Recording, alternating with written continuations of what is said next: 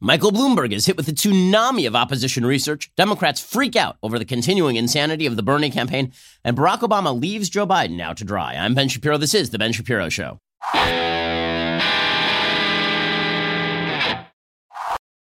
Today's Ben Shapiro Show is sponsored by ExpressVPN. Your online activities shouldn't be public. Protect yourself at expressvpn.com/Ben. I hope you had a wonderful President's Day. It shouldn't be President's Day. It should be George Washington's birthday. Why would we possibly be celebrating James Buchanan or Jimmy Carter? Why would those be things? Woodrow Wilson.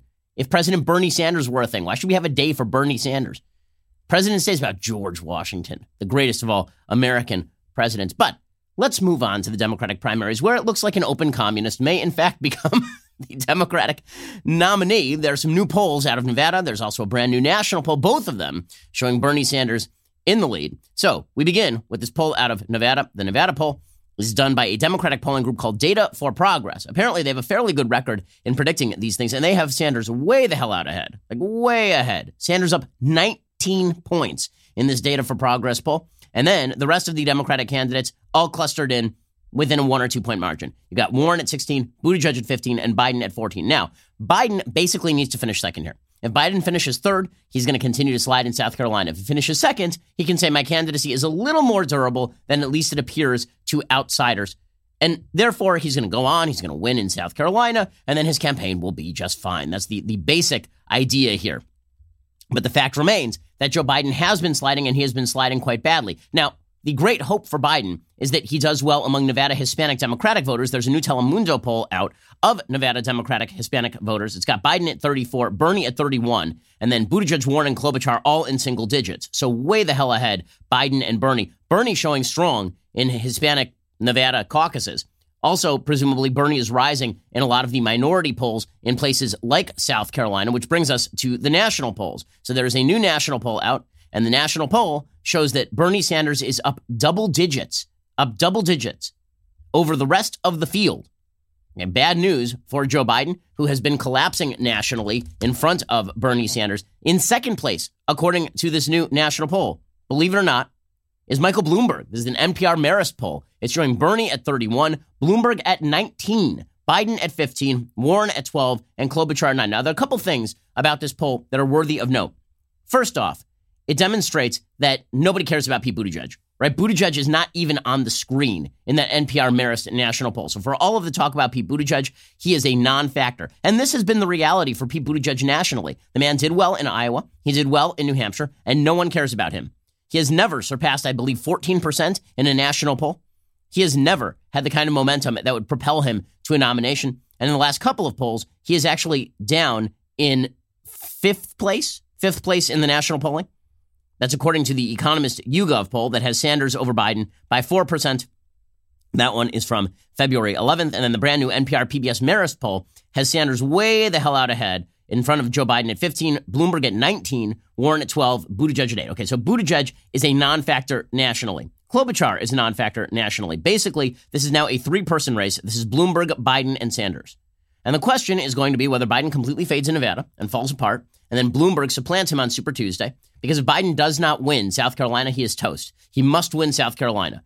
You cannot keep finishing second as the former vice president of the United States with heavy support going in, leading every national poll and leading in a lot of the polling in Iowa and New Hampshire, and then show as weak as Biden has done on the actual ground and hope to continue in this race. Not while Michael Bloomberg is out there spending hundreds of millions of dollars on advertising. We'll get to Michael Bloomberg in just a minute here.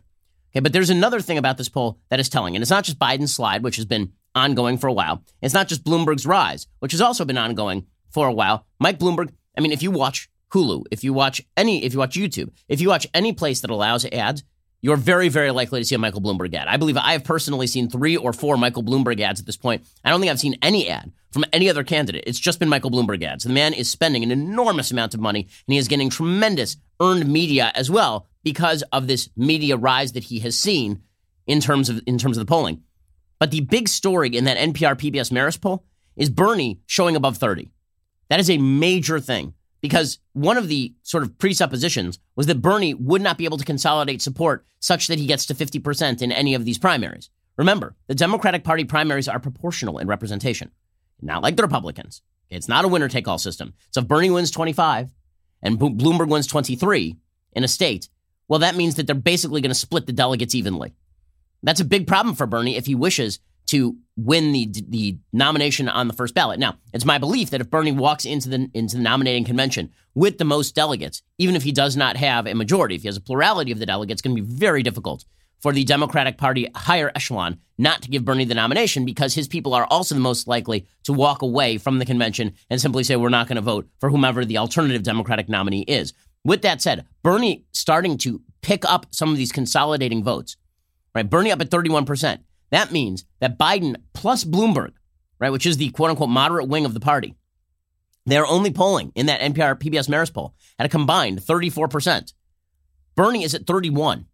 Okay, which demonstrates a fair bit of durability for the Bernie Sanders campaign, which has got to be scaring the living hell out of the Democratic Party upper echelon. Because, again, they look at Bernie and they say, this guy, there's no way that this guy can win a national election.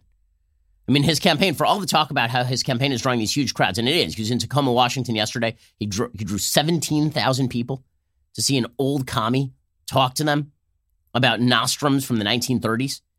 I mean, it's an incredible number. 17,000. I mean, he's drawing Trump-like crowds. Those are huge crowds. 17,000 people in Tacoma, Washington.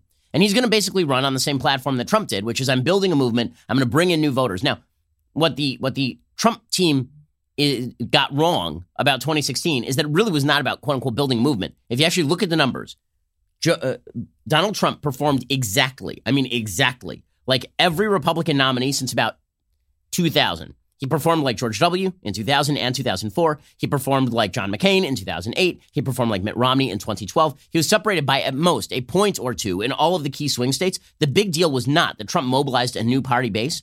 The big deal is that nobody showed up to vote for Hillary Clinton.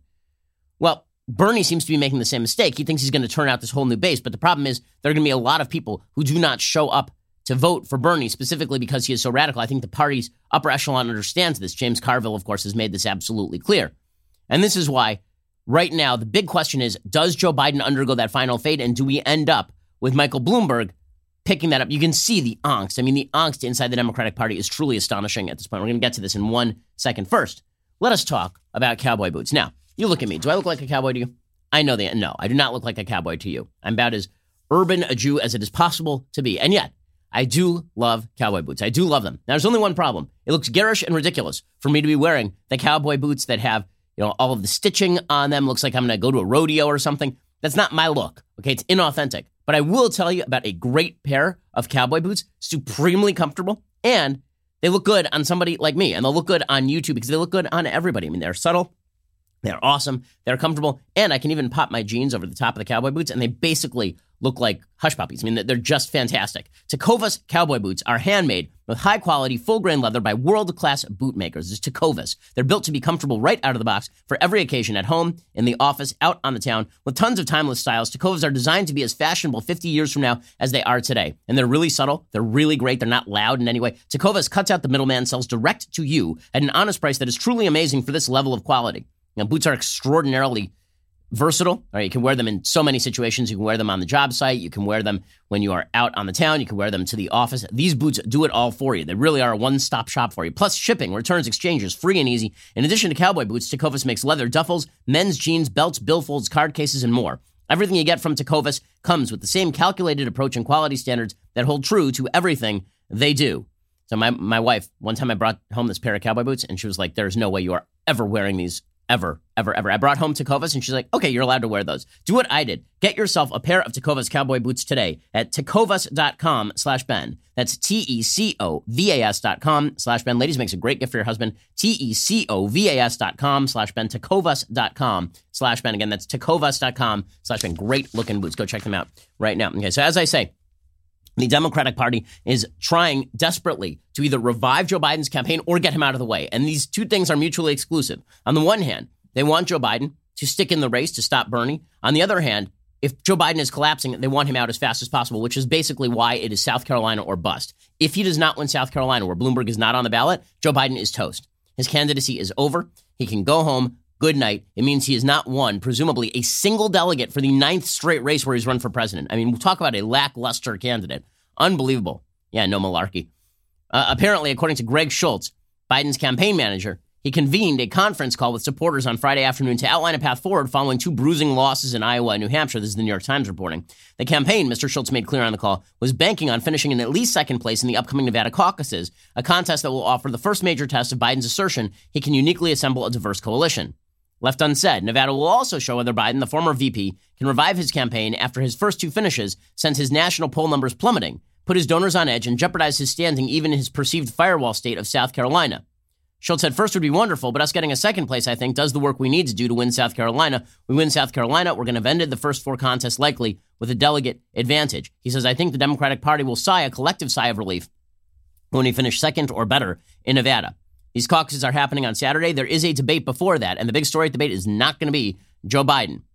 According to Megan Jones, political strategist in the state who worked for the execrable Harry Reid, she says, Biden's ground game has been here a while, had staff here for a long time. Similar to Iowa, they took things for granted that he was the frontrunner. They did a 99% name ID. They've been quickly making up for lost time because they know now it's a make or break situation. Apparently, Biden's campaign has redeployed staff from later voting Super Tuesday states to lend extra manpower in Nevada. He does need a strong showing in Nevada or he is finished. And you can see the Democratic columnists freaking out because they understand now that Joe Biden may have actually prevented a better moderate from changing the race. David Leonhardt, who used to be a reporter over at the New York Times, now just writes these bad opinion columns. He has a piece today titled, Did Biden Scare Off Our Next President? He says, imagine the race if other Democrats had not overreacted. He says, last year, a different version of the scenario happened that was in 2016, right? In 2016, everybody stayed out because they thought Hillary would get the nomination. He said, last year, a different version of this scenario happened, this time in the moderate wing of the Democratic Party. Mitch Landrieu, Deval Patrick, Michael Bloomberg skipped the race, at least initially. Much as Clinton had scared off potential candidates in 2016, Biden did so in 2020. By now, the lesson from this history should be plain. If you want to be president and you have an opportunity to run, you shouldn't let another candidate keep you from running in the primaries. With the current campaign mired in uncertainty, I think some Democrats and pundits are missing this lesson. Instead, it's become common to talk about the damage that Biden supposedly did to this field. He says the early voting suggests this analysis is more wrong than right. The problem wasn't Biden. It was the way other Democrats overreacted to him. They believed that he would basically run the field and it would be over, and so nobody jumped in. And that, of course, is true. Meanwhile, you have Eugene Robinson over at The Washington Post similarly complaining that the Democrats are attacking each other and finishing themselves off early. He says somebody eventually is going to win the Democratic nomination if the candidates are sincere when they say this is the most important election of our lifetimes and ousting Trump must be a top priority. How does it make sense to generate so much fodder for Trump campaign ads in the fall? So he's freaking out because the Democrats are all attacking each other and ruining each other. Now, the real reason Democrats are attacking each other and ruining each other is because Bernie Sanders is a bleep show of a candidate. He truly is. Now, that doesn't mean he can't win. I would say right now he has about a 40% shot of being president of the United States, Bernie Sanders. I mean, if he were up against Trump, I would give Trump 60-40 odds to beat Sanders in a general election matchup. But 40% ain't bad, right? For an octogenarian communist who's been useless for 6 decades living off the government teat, that's a pretty solid shot of being president of the United States. But the chaos in the Sanders campaign and at his events, none of this shows particularly well on TV. So, for example, there was a brawl that broke out at a Bernie Sanders rally in Colorado. According to CBS Local, a fight broke out in the middle of the Bernie Sanders rally on Sunday evening at the Colorado Convention Center. The Democratic presidential candidate rallied thousands of supporters in Denver in a campaign stop before the March 3rd Colorado primary. CBS 4's news camera was capturing video of the event when two men began fighting. Apparently, they pushed through a metal barrier and they grappled with each other. One man knocked the other down onto the ground after lifting him up. It was good times at this Bernie Sanders rally. Eventually, it was broken up. But here's a little bit of that video. Boom. Pile driver. So that's good stuff happening at the Bernie Sanders rally. Okay, meanwhile, at another Bernie Sanders rally, topless protesters who were Bernie supporters showed up at Bernie's rally. So two women took off their shirts. And shockingly, they still weren't the biggest boobs on the stage because Bernie was up there. In any case, here was Bernie Sanders being interrupted by topless women who are shouting about animal rights while pouring liquid upon themselves. I'm here to ask you to stop propping up the dairy industry and to stop propping up animal agriculture. I believe in you. And there are the topless women showing up right there, pouring liquid on themselves, which is a look right there. This is Nevada. There's always a little bit of excitement. Yeah, most excited Bernie's been for a while. In any case, This is his campaign, okay? Because his campaign, they're Bernie supporters, right? They weren't there to protest Bernie.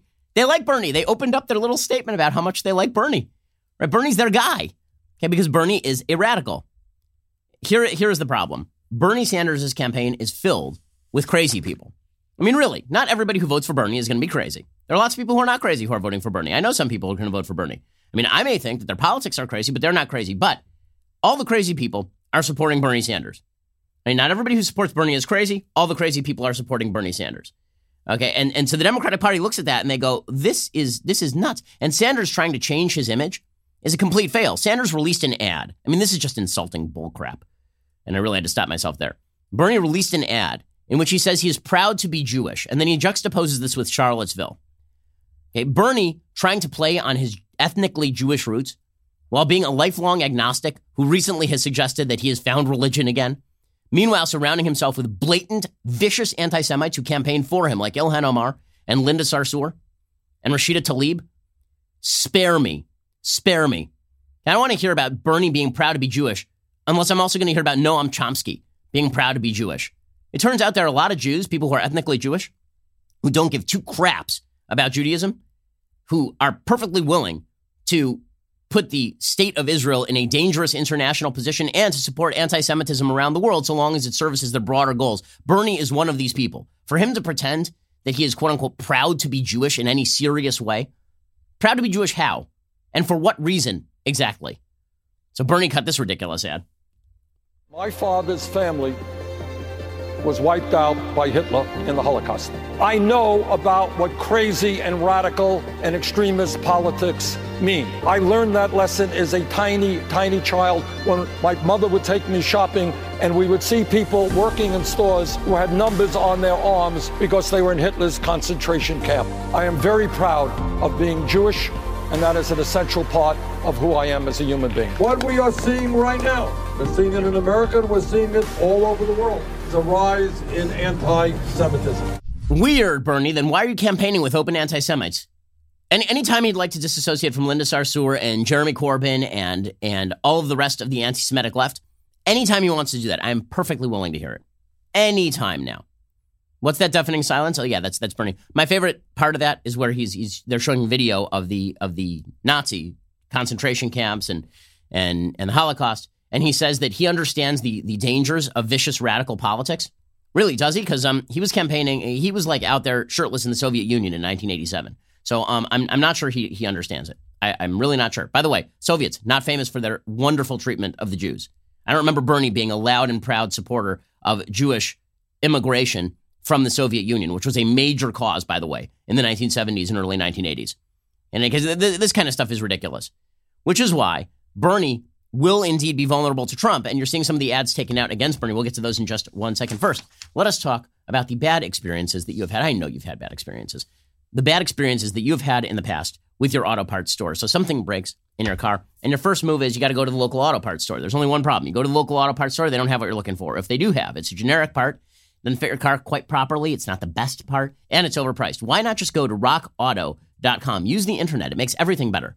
Chain stores have different price tiers for professional mechanics and do-it-yourselfers alike. But RockAuto.com doesn't even require membership or account login. RockAuto.com always offers the lowest prices possible rather than changing prices based on what the market will bear like airlines do. Why spend up to twice as much for the same parts? The RockAuto.com catalog is unique, remarkably easy to navigate. You can quickly see all the parts available for your vehicle and choose the brands, specifications, and prices you prefer. RockAuto.com is everything from engine control modules and brake parts to tail lamps, motor oil, even new carpet. Whether it's for a classic or your daily driver, you get everything you need in a few easy clicks delivered directly to your door. RockAuto.com, it's a family business serving auto parts customers online for 20 years. Check them out at RockAuto.com. The internet makes everything better. It makes everything cheaper. It makes everything more competitive, including your auto parts. Go to RockAuto.com right now. See all the parts available for your car or truck. Write Shapiro in their How Did You Hear About Us box so they know that we sent you. That is RockAuto.com. Again, write Shapiro in there. How Did You Hear About Us box? RockAuto.com. All of this has prompted people in the rest of the Democratic Party to attack Bernie as being too radical and to attack Bernie supporters. Because remember, back in 2016, there were a lot of accusations that the Bernie bros were toxic, that they were awful online, which they are, and that they are radical and insane. So Michael Bloomberg cut an ad against Bernie Sanders, questioning the Bernie bros and their sort of treatment of the various other candidates online and saying, if you think that Bernie is the guy who's going to bring the party together, you're insane. Yelling at all the other candidates from Bernie supporters. Says, are you being harassed by a Bernie bro or a Bernie bot? The Daily Dot. Bernie's angry boss, New York Times. Is Bernie Sanders' angry army really what Democrats want? It is Chicago vitally Tribune. Important for those of us who hold different views to be able to engage in a civil discourse. And says, really? Okay, and this is basically correct. I mean, inside the Democratic Party, Bernie's people are known as the most vicious, the least tolerant, the most willing to attack other people, the roughest people online. So Bloomberg going after that and saying, listen, if you want a unity candidate, it ain't Bernie Sanders. It's not actually a horrible pitch. It sounds kind of like a weak pitch, but it's inside the Democratic Party, it's not a horrible pitch. Bloomberg, by the way, is bidding for a sort of unity candidate vibe. Now, that unity candidate vibe was exacerbated over the weekend by a report that was put out by Drudge and that suggested that Bloomberg is actively considering picking up Hillary Clinton as his running mate. Now, this was made fun of widely. There were a lot of people who were saying, well, that's ridiculous. Why would Michael Bloomberg link himself with Hillary Clinton, who's off-putting and polarizing and all the rest? This is about, honestly, it's about the smartest thing the Bloomberg camp could leak. It's smart for two reasons. One, Hillary was the last Democrat to unify the party, right? She did it in 2016, and she won the popular vote. She lost the Electoral College, but she won the popular vote. Two, there are a lot of Democrats who believe that she was legitimately elected and who have been fulminating against the Electoral College ever since, and who are fascinated with the idea of Hillary Clinton revenge voting, right? If Hillary's on the ballot, they get to go vote for Hillary in order to push back against Trump. Also, Trump would then make the entire candidate about Hillary, not about Bloomberg, right? Which Bloomberg would be fine with because Hillary's the VP candidate. It would be this weird spectacle of the president in one party attacking the VP candidate in the other party as opposed to the guy at the top of the ticket.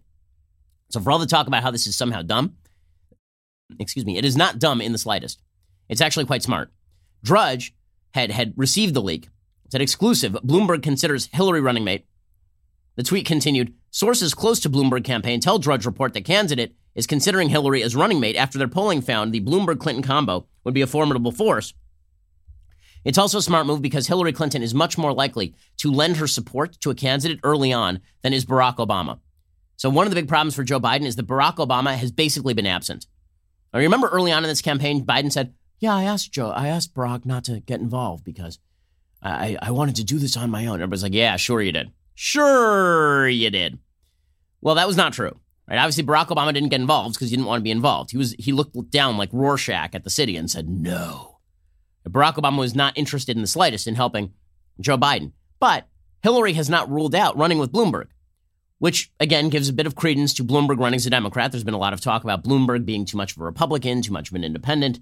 He's not really a Democrat, which is weird because Bernie isn't really a Democrat either, right? I mean, the guy's still a registered independent in the state of Vermont. But with all of that said, him kind of looking for this unity mantle as Biden appears to be collapsing into dust is fairly smart.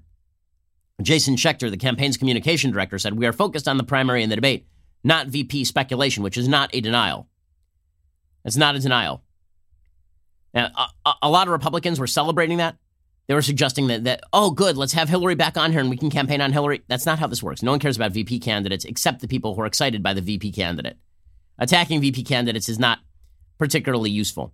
Okay, in a second, we're going to get to Michael Bloomberg, who, as I say, is jumping in the polls and who is also prepping to enter the debate stage for the first time this week. We'll get to that momentarily. First, let us talk about how you can save money, and you can do it easily, and it's for free. I mean, this is a great, great thing. I'm talking, of course, about Honey. So I shop online all the time, as you may have noticed. I talk all the time about shopping online, buying things online. Well, what Honey does is it browses the web, the interwebs, for all of the promo codes that I could be looking for and searching for, and instead just automatically applies them and saves me time and saves me money. Honey is the free online shopping tool that automatically finds the best promo codes and applies them to your cart. It feels great to save using Honey. Saving with Honey feels like sliding onto the seat on a train just before the doors close. I mean, it is just easy and simple. And again, you just install it on your computer. It runs in the background of your computer. It fills in the promo codes and it saves you money. What could be better than that? It's easy. Why wouldn't you do this exactly? Did you know that Honey supports over 30,000 stores online? That includes Macy's, Target, Sephora, Best Buy, and more. They're adding more every single day. I've probably saved at this point, I would imagine, thousands of dollars using Honey. They find you these actual real discounts, and they just automatically apply them anytime you buy something when you install it on your computer, and it just runs. And you don't even think about it. It just saves you cash. It is free to use. It installs in just a few seconds. Get Honey for free at joinhoney.com/Ben. This is like free money, guys. Joinhoney.com/Ben. That is JOIN, honey.com/Ben. Joinhoney.com/Ben. Okay, so speaking of Bloomberg and all the rest of this, so Bloomberg has now qualified for the upcoming Democratic presidential debate, according to the Associated Press. It marks the first time he will stand alongside the rivals he has so far avoided by bypassing the early voting states and using his personal fortune to define himself through TV ads. There's a new NPR PBS Marist poll published Tuesday that shows Bloomberg with 19% support nationally in the Democratic nominating process. It's a dangerous move for him to be on stage because obviously he's going to be the target of all the attacks, but that also makes him the center of attention. And that's not terrible for Bloomberg. Now, what's he going to be hit with? The answer is all the things. He's going to be hit with every single thing. Kevin Sheekey is his campaign manager, says Mike is looking forward to joining the other Democratic candidates on stage, making the case for why he's the best candidate to defeat Trump and unite the country. Now, there are a couple of attacks that he is certainly going to experience, right? You're going to get the Bernie Sanders, well, look at him. He's a billionaire. He's a billionaire buying his way in here. He's trying to buy the nomination. And Bloomberg's going to say, and in a general election, you're going to be going up against a billionaire. Don't you want somebody who is not beholden to anybody, who's going to be able to sign all the checks necessary in order to defeat Donald Trump? Don't you want that? You've complained about Pete Buttigieg raising money from billionaires. And you're right. He's subject to their whims. And Bernie, you know, you talk about how you are going to raise a general amount of money from the population. You really think you're going to be able to rival a guy who's worth $1 billion and he's just going to be cashing in all of his chips because you're a communist, right? Every person on Wall Street will sign him a check. And I'm the only person on the stage who's going to be able to compete with Donald Trump in the spending race. Not a bad pitch. Seriously, not a bad pitch. You know, Michael Bloomberg is worth $63 billion. $63 billion. Also, Joe Biden might say to him, well, what exactly has he ever accomplished? I was vice president. Well, Bloomberg on the campaign trail has been saying about Joe Biden that Joe Biden just read speeches other people wrote for him. Fair and accurate. Okay, about Pete Buttigieg, who will be saying we need new blood. Michael Bloomberg isn't really a Democrat. He's going to be saying, you're mayor of a small town. That's literally what he says. He goes on the campaign trail. He says Buttigieg is mayor of a small town. So here's what's happening. People are freaked out by Bloomberg on the left side of the party, and the other quote-unquote moderates are afraid that Bloomberg is going to crowd them out. And so they have been dropping every piece of oppo they can find on Michael Bloomberg. You know, some of these pieces of oppo are damaging to Bloomberg. Some of these pieces of oppo are not quite as damaging to Bloomberg. It is telling which ones the Democrats think are damaging and which ones they think are not damaging. So there are a bunch of clips of Bloomberg that are now going around. And again, it is kind of impressive to see how the Democrats rank which ones are damaging to Bloomberg versus which ones are not. So let's take one that I think would be damaging to Bloomberg, but actually nobody seems to be playing with. Okay, so just a couple of years ago, Bloomberg was talking about open borders. Now, normally, this would be like a Bernie home run, right? Bernie would just say, listen, we can't have open borders. We can't have people swamping our borders because I want a socialist America. And in order to have a socialist America, we have to take care of the people who are here. Right? That's actually kind of a Trumpian approach. Bernie has now revised that, and he says he wants to get rid of ICE and Border Patrol, according to AOC.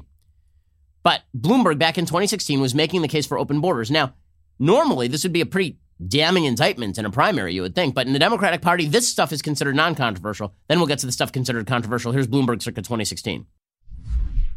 The world is more complex than ever before. It is more dangerous than ever before because of technology and weapons and that sort of thing, and free travel and that sort of thing. But the solution to our problems is more open borders, not closed borders. The solution to our problem is to improve education, not to try to penalize people because they are successful. If you don't have successful people, you're never going to have the wherewithal to help those who are not. We've tried socialism. It doesn't work. Okay, so that is Michael Bloomberg. You know, the open border stuff, that theoretically would be damaging in a primary, but the Democrats consider that part uncontroversial. We'll get to the parts that they consider controversial in just 1 second. First, let's talk about some simple facts. You wouldn't leave your front door unlocked. Somebody might rob your house, even though that is unlikely. It could happen. You wouldn't leave your car unlocked because somebody could rob your car. Again, unlikely, but it certainly could happen. You wouldn't leave your bathroom door unlocked when you have small children because they will walk in on you. Okay, that's much more likely to happen. But the fact is, you should be locking up your internet usage because your data belongs to you. Why would you allow somebody else access to it? This is why you need a VPN. I've been using a VPN for years. You should too. The best VPN on the market for my money, ExpressVPN. Did you know that your internet service provider knows every single website you visit? Well, ExpressVPN helps protect your internet activity from those ISPs. What's worse, they can sell that information to ad companies and tech giants who will use that data to target you. ExpressVPN puts a stop to it. It creates a secure, encrypted tunnel between your device and the internet, so your online activity cannot be seen by anyone. ExpressVPN works on everything. Phones, laptops, even routers. Everyone who shares your Wi-Fi can still be protected, even if they don't even have ExpressVPN. The best part is, using ExpressVPN, it's as easy as closing the bathroom door or locking your front door. You just install it on your computer, runs in the background, doesn't slow down your internet. It is quick, it is safe, it is easy, and it doesn't cost you a lot of money. Go check them out right now at expressvpn.com/Ben today. Use my exclusive link, expressvpn.com/Ben, expressvpn.com/Ben, to get an extra 3 months for free. That's expressvpn.com/Ben. Okay, we'll get to more of the Oppo dropping on Michael Bloomberg in just 1 second. First, I want to take a moment to thank all of our Daily Wire members, the people who support our message, who read our news, who keep us independent and honest. We love making content that matters. And while we're on the front lines of the culture war, we cannot do it without you. So if you haven't jumped on the Daily Wire party bus, a Reader's Pass, it's a great way to dip your toe into the community. If you're obsessed with news, a Reader's Pass will enable you to read our articles ad-free, including my op-eds, which are exclusive for Daily Wire members only.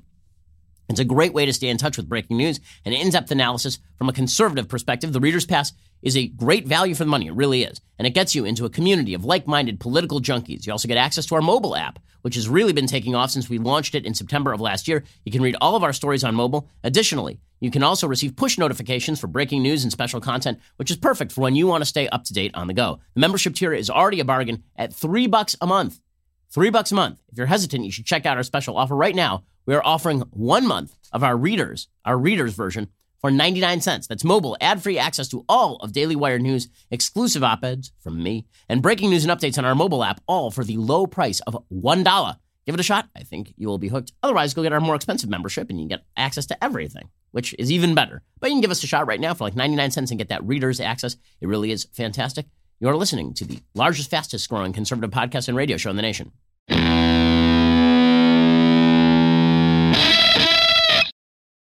So, Michael Bloomberg, that clip about him talking open borders, that ain't going to damage him with the Democrats. Let's get to the stuff that will damage him with the Democrats. So, there are a few things. One, there are all these old clips that are now popping up of Michael Bloomberg. As a general rule, I don't think that old clips tend to hurt candidates as much as they used to. Because the fact is that Donald Trump got hit with every old clip he had said, and it didn't matter one iota. If people believe they know you, then they are not going to change their mind about you because of an old clip. That's just the way that this works, right? You can uncover everything Bernie ever said. His people will still say they love him. Doesn't matter what you say about him. They're doing the same thing about Bloomberg. Now, Bloomberg may be uniquely susceptible to this in the sense that he has morphed over time, and he seems completely chameleonic in terms of his politics. He will take all of the things that he did 10 years ago, brag about them for 8 years, and then in the last 2 years decide that he's going to throw them under the bus, like his stop and frisk stuff. Okay, but some of the clips that are now coming out from him, there's no question that Bernie is emptying the vault. And it's got to be Bernie, right? This is not Biden. This is Bernie who is dumping out the vault on Bloomberg. So let's take clip number one. He was hit with 1, 2, 3, 4, 5 clips that are apparently supposed to be super damaging to him over the weekend. Clip number one. Bloomberg was apparently lamenting job prospects for Black and Hispanic youths, and he was talking about why Black and Hispanic youths, this is an interview from, I think, 2011. He was talking about why Black and Hispanic youths are having a tough time in the job market. There's this enormous cohort of Black and Latino males, age, let's say, 16 to 25, that don't have jobs, don't have any prospects, don't know how to find jobs, don't know what their skill sets are, don't know how to behave in the workplace where they have to work collaboratively and collectively.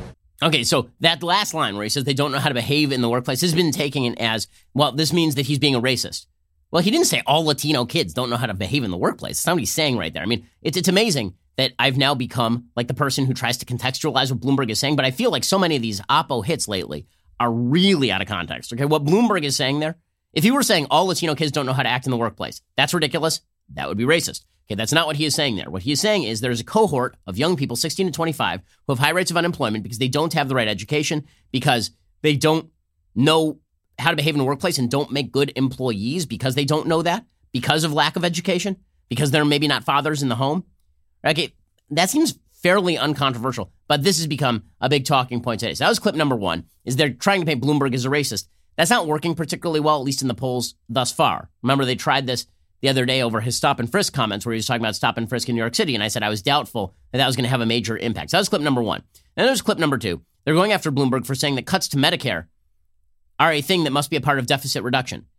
Now, again, I don't think that this is going to have any significant impact because, frankly, it's perfectly reasonable. Of course, cuts to Medicare and Social Security are going to happen, or you're going to have to dramatically escalate taxes within the next 5 to 10 years. What Bloomberg is saying here is not super controversial. And again, who exactly is going to get off the Bloomberg train at this point against Bernie Sanders? If this is aimed at old people and saying to old people that Bernie's going to take better care of you than Michael Bloomberg will, old people don't like Bernie. Why? Because they remember communism, and it's not great. They remember socialism in the world. It isn't fantastic. So that attack isn't going to play. So I don't think that earlier attack is going to play. I don't think this attack is going to play either. Here is Bloomberg talking about deficit reduction. Keep in mind, no program to reduce the deficit makes any sense whatsoever unless you address the issue of entitlements, Medicare, Medicaid, Social Security, interest payment on the debt, which you can't touch, and defense spending. Everything else is tiny compared to that. This is, of course, 100% true. So if they're dumping that out there, Zappo, that's not going to make any difference either. So you've got the attack that he's a racist. That is not playing so much. Then there is the attack that he was once conservative fiscally. That's not going to play so much because everybody with an iota of brains understands this. And also, like, again, you think older Americans feel more sanguine with an actual communist in charge? Not so much. Then there's the attack on Bloomberg because there's a clip of Bloomberg talking about the treatment of cancer when you're 95 years old. And the suggestion is that he wants old people to die. He's talking with apparently a bunch of Orthodox Jews in this particular clip. Here's Bloomberg talking about government-based treatment of older people. At the rate we're going, healthcare is going to bankrupt us. So not only do we have a problem, it's going to bankrupt us. And we've got to sit here and say which things we're going to do and which things we're not. Nobody wants to do that. You know, you show up with prostate cancer and you're 95 years old. We should say, go and enjoy, have an ice cream, lead a long life. It's no cure. And you can't do anything. If you're a young person, we should do something about it. Society's not willing to do that yet. Okay, Bloomberg is getting hit over this, the suggestion that we should be dumping out resources on somebody who is 95 years old if it's government-run healthcare. Two things. One, in a government-run healthcare system, Bloomberg is exactly right. In a non-government-run healthcare system, if you're 95 and you wish to shell out for prostate cancer, first of all, let me be clear about this. You know how many doctors would recommend prostate surgery for a 95-year-old? The answer is zero. Okay, really. If you're 95 years old and you get prostate cancer, this example is typically used by doctors as a case where you would say that treatment is worse than no treatment, right? Because prostate cancer is typically slow moving. It could take 5 to 10 years to kill you. You're 95 already, so you've passed life expectancy already. That means that the chances of you dying on the operating table when you're 95 years old are much higher than the chances of you just spending the next 5 years kind of gradually dying of prostate cancer, but being okay for maybe 3 of those 5 years, right? That's like typical medical example. Trying to trot that out as an example of Michael Bloomberg being unkind to seniors is kind of ridiculous. But even in the government healthcare context, question for Democrats, if you don't like that answer from Michael Bloomberg, may I ask why the hell you are calling for publicly run government healthcare? Do you really think there are a lot of government run healthcare systems that are giving prostate surgeries to 95-year-olds? Really? Because private systems you could, right? I mean, if you're 95 and you want to pay for it and you make that call, you can. But do you really think that a lot of government-run healthcare systems are not rationing care for older people on behalf of younger people? This is literally talked about. Ezekiel Emanuel, who's Rahm Emanuel's brother and one of the fathers of Obamacare, he literally wrote a piece in The Atlantic titled, "Why I Want to Die Before I'm 80." Right? And it was the whole thing was about this. It was about how once you hit 80, your health starts to deteriorate. Maybe we should just say to people that you've lived a full life, farewell, at 80, okay? Now life expectancy is like 81 for women in the United States. And I know a lot of really healthy old people who are like 80. Thank God, both my grandfathers have passed away, but thank God, both my grandmothers are still alive. One of them is 90 and one of them is 94, I believe. Okay, and good for them. But what Bloomberg's saying there is, again, medically uncontroversial, but this is being trotted out as evidence that Bloomberg doesn't like old people or something. Okay, that is a fail as well. Okay, then finally, they get to a clip that they think is super damaging for Bloomberg. Both Republicans and Democrats suggesting this is super damaging for Bloomberg because they're saying this is Bloomberg looking down on farmers and industrial workers. So I want to play the entire clip because you're getting sort of the 15-second version where he says that farming is about poking holes in the dirt and putting seeds in them, or working a lathe if you are an industrial worker. Here's the full clip of what Michael Bloomberg is saying, and then we can analyze just how bad it is. We just more and more, if you think about it, the agrarian society lasted 3,000 years, and we could teach processes. I could teach anybody, even people in this room, so no offense intended, to be a farmer. It's a process. You dig a hole, you put a seed in, you put dirt on top, add water, up comes the corn. Then we had 300, you could learn that. Then you have 300 years of the industrial society.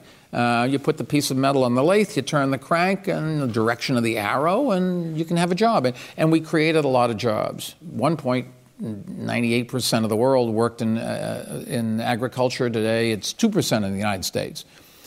Now comes the information economy. And the information economy is fundamentally different because it's built around replacing people with technology, and the skill sets that you have to learn are how to think and analyze. And that is a whole degree level different. Okay, so people are saying that this is him ripping on farmers and ripping on industrial workers. That is 100% not what he's doing there. Can I just point this out?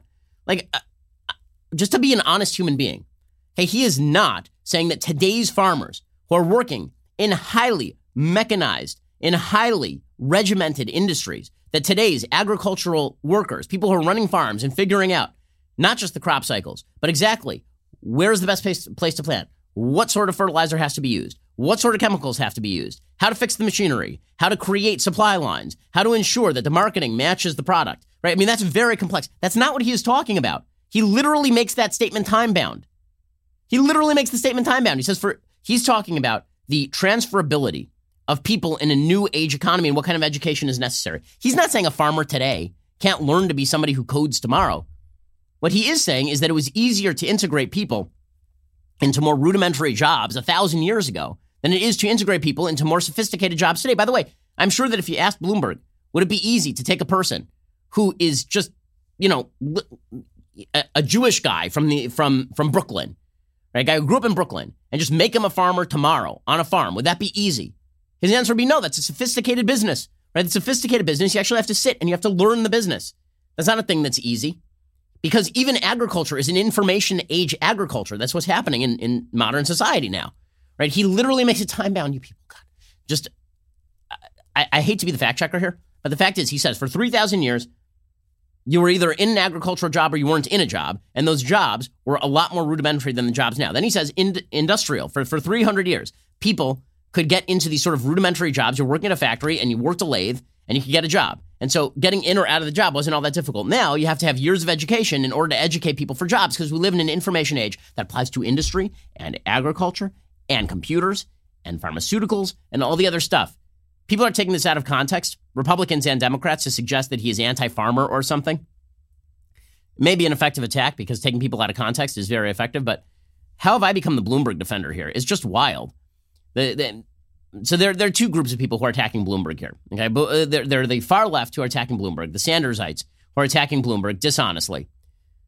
And then there's the right wing attacking Bloomberg, I would say, mostly expeditiously. Right? They're just doing so out of expedience. They're doing so because they think that Bloomberg is more dangerous in a general election than Sanders. Now, let me just make my preferences clear here because I'm upfront about my biases. I would significantly prefer to see Michael Bloomberg as the Democratic nominee than Bernie Sanders. Why? Number one, I don't think Bloomberg is as strong as advertised nationally. I think Bloomberg is a New York billionaire. I think Donald Trump is a New York billionaire. I think Trump has a more visceral connection with people in the Midwest than Michael Bloomberg does. I think that Donald Trump speaks with a more populist tone than Michael Bloomberg. I don't think that Bloomberg is nearly as strong as some people in the Republican Party apparently fear he is. So that's number one. I'm not sure that Bloomberg is all that much stronger than Bernie, but let's even assume that Bloomberg is a stronger candidate in a general election than Bernie. I said earlier in the program that in a general election, I would give 60-40 odds on President Trump beating Bernie Sanders. Let's say that those odds are 55-45 for Trump against Michael Bloomberg. Okay, that he has slightly better odds of beating Sanders than he does of beating Bloomberg.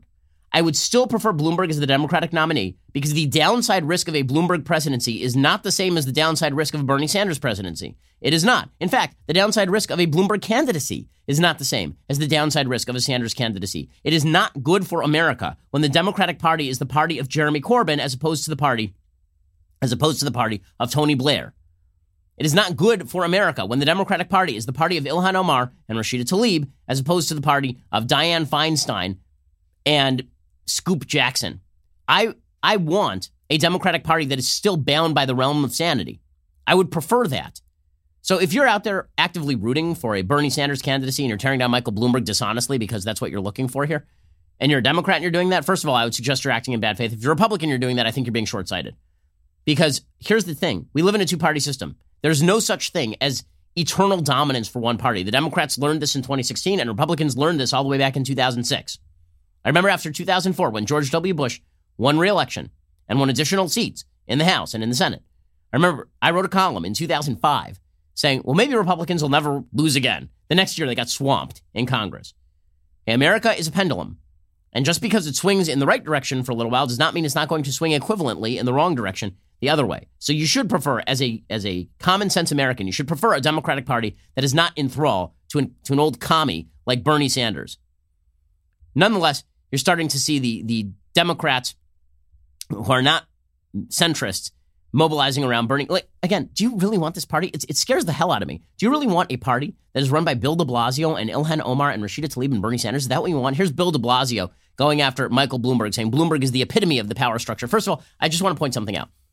Whenever you hear communists like Bill de Blasio talk about the quote-unquote epitome of the power structure, Michael Bloomberg built a business. He did not grow up worth billions of dollars. He built a business that employs tens of thousands of people. That is not the epitome of the power structure. The epitome of the power structure is being a useless groundhog murderer like Bill de Blasio, and then somehow ending up as mayor of New York, where you horribly run the subway system and ensure that trash is back on the streets. That's the epitome of the power structure. Being successful in private industry is not the power structure. Being in charge of a government that can run the lives of tens of millions of people, that's the power structure. Here's Bill de Blasio, however, stumping for Bernie. Michael Bloomberg represents the status quo. And it's important to talk about it. He is using an inordinate amount of money. We've never seen anything like it in the history of the United States. But what it is masking is a lifetime of supporting those in power. He is the epitome of the power structure in this country. And it's important for people to start understanding what he's really about, given that he's spending literally hundreds of millions of dollars to portray only one side of the story. Okay, so you've got the communists in the Democratic Party, the Bill de Blasios, who, again, literally was a communist, and Bernie Sanders, who literally was a communist, against Michael Bloomberg. And then you got Joe Biden, and Joe Biden is basically just trying to cling to life at this point. He's echoing the same messages, by the way, that Michael Bloomberg is echoing. And his messages are correct. He's saying Bernie's a democratic socialist. Do we really want that at the top of the Democratic Party? Here's Biden ripping on Bernie correctly. The voters in the Democratic primary have one overarching desire, to beat Donald Trump. And who's most likely to beat him?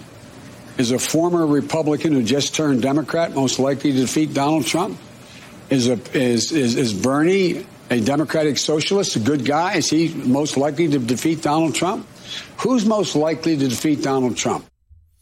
Okay, so his rip on Sanders is correct. There's only one problem, which is that Biden is pretty much out of it at this point. I mean, literally, he doesn't remember where he is. He was in Nevada and said he was in California the other day. So that means that Bloomberg is the person most likely to pick up the pieces. Meanwhile, Barack Obama is staying out, right? The only person who can save Joe Biden is Barack Obama, and it ain't happening. It's not happening at all. But meanwhile, Donald Trump is out there campaigning, and here's the thing, as long as Donald Trump does not defeat Donald Trump, everything's going to be okay. Trump pissed everybody off over the weekend because he went to the Daytona 500 and was given a hero's welcome. Here he was at the Daytona 500. Daytona International Speedway, we love our country, and it's truly an honor to be with all of you at the great American race. Gentlemen, start your engines. So Trump, as long as Trump doesn't defeat Trump, Trump's going to be in good shape against whoever the field in the Democratic Party is. So, let's desperately hope that Trump controls himself, because that Democratic Party continues to be a bleep show. Okay, time for a couple of things I like, and then we'll do a couple of things that I hate. So, things that I like today. Over the weekend, again, my wife and I, in preparation for baby number 3, were relaxing with dumb action movies from the 1990s. This one is actually not that dumb. It's not that dumb. Actually, kind of a thing that I found out. I didn't realize that the movie's Air Force One. It is the best of the 1990s action flicks. Air Force One is fantastic. First of all, Harrison Ford's great. Second of all, Gary Oldman is just a phenomenal actor. Gary Oldman is great in everything. He's chilling in this movie. He really is, as the Russian terrorist. It really is great. What's amazing about this film, if you watch Air Force One today, the patriotism of the film is almost overwhelming. It really is. Like, we would not make a film like this today in America. To make an openly patriotic film like this would be unbelievable. The film opens with the United States participating in the kidnapping and imprisonment of a foreign leader, with the killing of Qasem Soleimani, basically. I mean, it really opens with U.S. Special Forces going into Kazakhstan and capturing a communist dictator of Kazakhstan and handing him over to the Russians for imprisonment so that Kazakhstan can become more democratic. And then Harrison Ford getting up as president of the U.S. and making a speech at a dinner where he says, no longer are we going to let pure American realist foreign policy considerations decide what we ought to do. When there's a human rights violation, the United States is going to step in and do something about it. I mean, he sounds like George W. Bush circa 2002. It really is incredible. Right? And he's the hero of the film. He's the hero of the film. The amazing sort of ambition that the United States had in the aftermath of the Cold War is on full display in Air Force One. Also, the villain in this movie is Noam Chomsky. So the villain in this movie is a Russian terrorist who wants the reconstitution of the Soviet Union and who is just reading from Howard Zinn.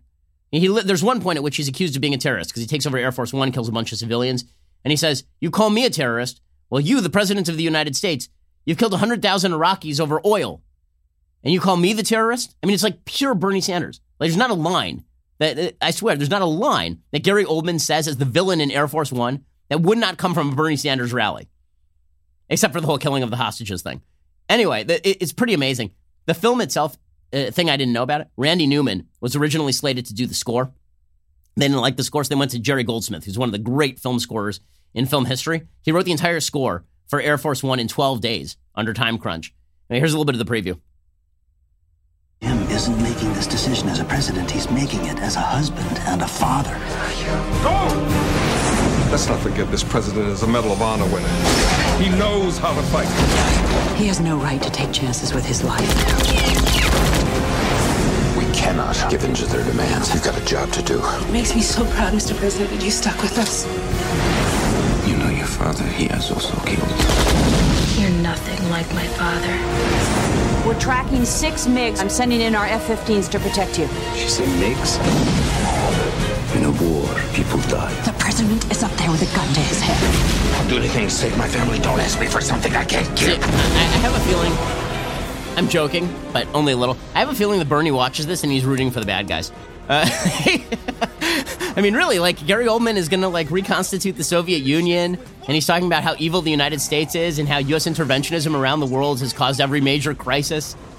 And this movie is so overwhelmingly patriotic, I'm not sure it could get made anymore. Really, because the perspective that Americans have on America is so jaded and cynical at this point that I think that there are a huge number of Americans who watch this movie and they would be like, are we even allowed to talk about the country this way anymore? Well, you should watch it because it is fascinating to watch, sort of almost as sort of a coded in amber and preserved for history moment in time what the U.S. thought of itself circa about 1997. Because remember, this was made by liberals in Hollywood in 1997. And then watch that with an eye toward what it is now, and it is a pretty impressive change, a really impressive change. I mean, the change in the Democratic Party since 1996 and now is just insane. I mean, I've lived through it. It's been incredible. Okay, another thing that I like. Over the weekend, Democrats tried to pass an assault weapons ban in Virginia. Fail.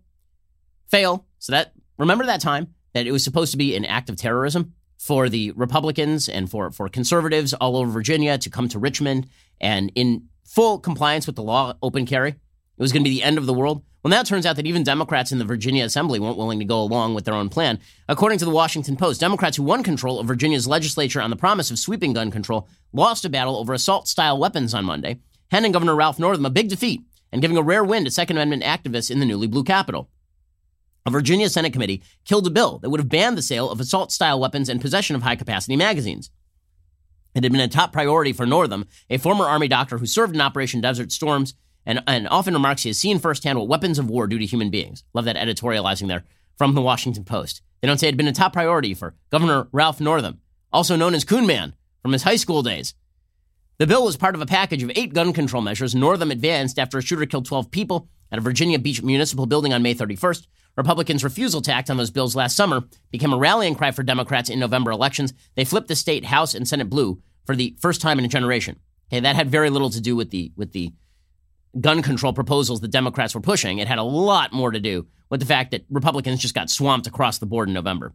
of 2018. The House has passed all 8 of Northam's bills, but a handful of Democrats in the less liberal Senate have quashed 3 of them amid fears that the newly empowered party might overplay its hand. The same tension has been playing out on other fronts, with the Senate taking a more cautious approach on issues like minimum wage, collective bargaining, and state budgeting. Because even the Democrats in Virginia recognize that if they go too radical too fast, it's going to be a disaster for them. So, a defeat for Governor Ralph Northam. The people of Virginia get to keep their assault weapons and continue to purchase them.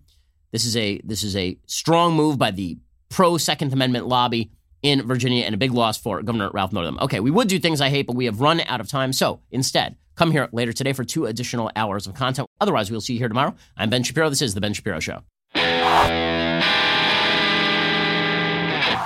If you enjoyed this episode, don't forget to subscribe. And if you want to help spread the word, please give us a 5-star review and tell your friends to subscribe too. We're available on Apple Podcasts, Spotify, and wherever you listen to podcasts. Also, be sure to check out the other Daily Wire podcasts, including The Andrew Klavan Show, The Michael Knowles Show, and The Matt Walsh Show. Thanks for listening. The Ben Shapiro Show is produced by Colton Haas, directed by Mike Joyner, executive producer Jeremy Boring, supervising producer Mathis Glover and Robert Sterling, assistant director Pavel Wydowski, technical producer Austin Stevens, playback and media operated by Nick Sheehan, associate producer Katie Swinnerton, edited by Adam Sayevitz, audio is mixed by Mike Coromina, hair and makeup is by Nika Geneva. The Ben Shapiro Show is a Daily Wire production, copyright Daily Wire 2020. Hey everyone, it's Andrew Klavan, host of The Andrew Klavan Show. Leftists are accusing the Department of Justice of corruption because leftists are corrupt and the Obama Department of Justice was a sewer. We'll talk about that and corruption elsewhere as far away as China on The Andrew Klavan Show. I'm Andrew Klavan.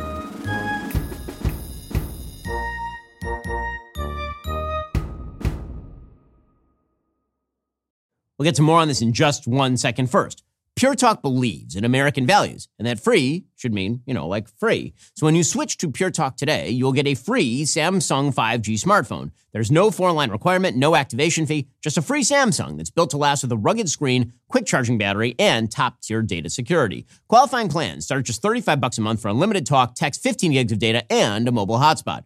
Pure Talk gives you phenomenal coverage on America's most dependable 5G network.